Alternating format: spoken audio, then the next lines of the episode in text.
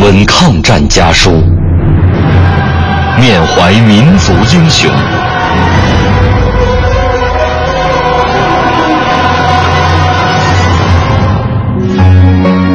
纪念中国人民抗日战争暨世界反法西斯战争胜利七十周年文艺之声特别节目《难忘的抗战声音》家书篇。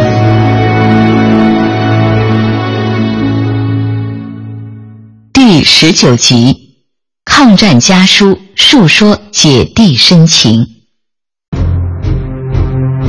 一九三七年七月二十九日，北平沦陷，从此遁入日伪统治的八年黑夜。在沦陷区，多数民众生活在缺乏基本人权的困境中，随时而来的杀戮、抢劫、大量失业。无法保证基本需求的粮食配给制度，由此种种，人民生活的困苦可想而知。也就是在这个时候，姐姐江淑章和弟弟江维章失去了联系，而这一别，就是四十多年。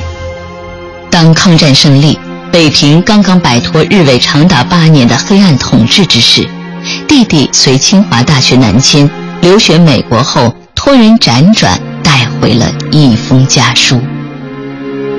姐，现在仗打完了，报上载说北平已经有我们的机关去办公了，已经是八年了。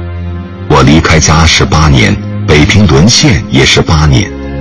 以前写信什么话也不能说，以后可以随便说了。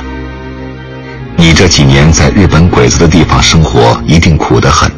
我可惜不在国内，不然一定回一次北平来看你。打完仗，别人一定可以有机会见到久别的人，但是我又在外国，不能来看你。你以后的计划怎样？仍旧在北平行医，还是到南方去？姐，我实在想象不出你的近况是怎样的，经济如何，业务如何，精神如何？身体如何？朋友的来往如何？舅母等仍在北平否？安姐结婚未？新哥有信否？其叔处是否一直有信？你要详详细细告我的。若是可以一直寄美国，便一直寄。解放后，姐姐一直托人打听弟弟的消息，却一直没能联系上。一九七五年。弟弟随联合国粮农组织访华讲学，那时姐姐已是身患重病，几乎不能说话。从那时起，姐姐每天都坐在屋门口等待，直到弟弟出现在她面前，姐弟二人相拥而泣。当时，弟弟用自制的木轮车推着姐姐，到位于菜市口的人民照相馆照了一张合影。不久。弟弟返回美国，姐姐就躺倒了，再也没能起来。同年十一月去世。本节目内容由中国人民大学出版社二零一五年五月出版的《抗战家书》改编。